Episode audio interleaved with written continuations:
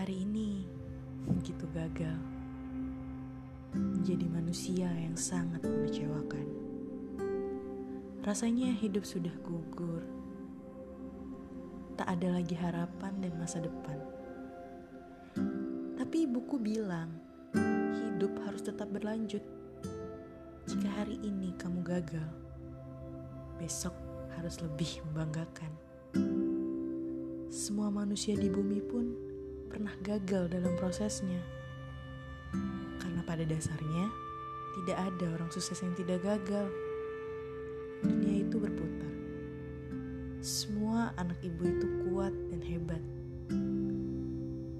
Dan kita pasti bisa melaluinya. Begitu pesannya padaku. Dadaku begitu sakit saat mendengar ucapnya. Terus berderas bagi hujan di malam hari. Gelap dan begitu dingin. Hari ini begitu kacau.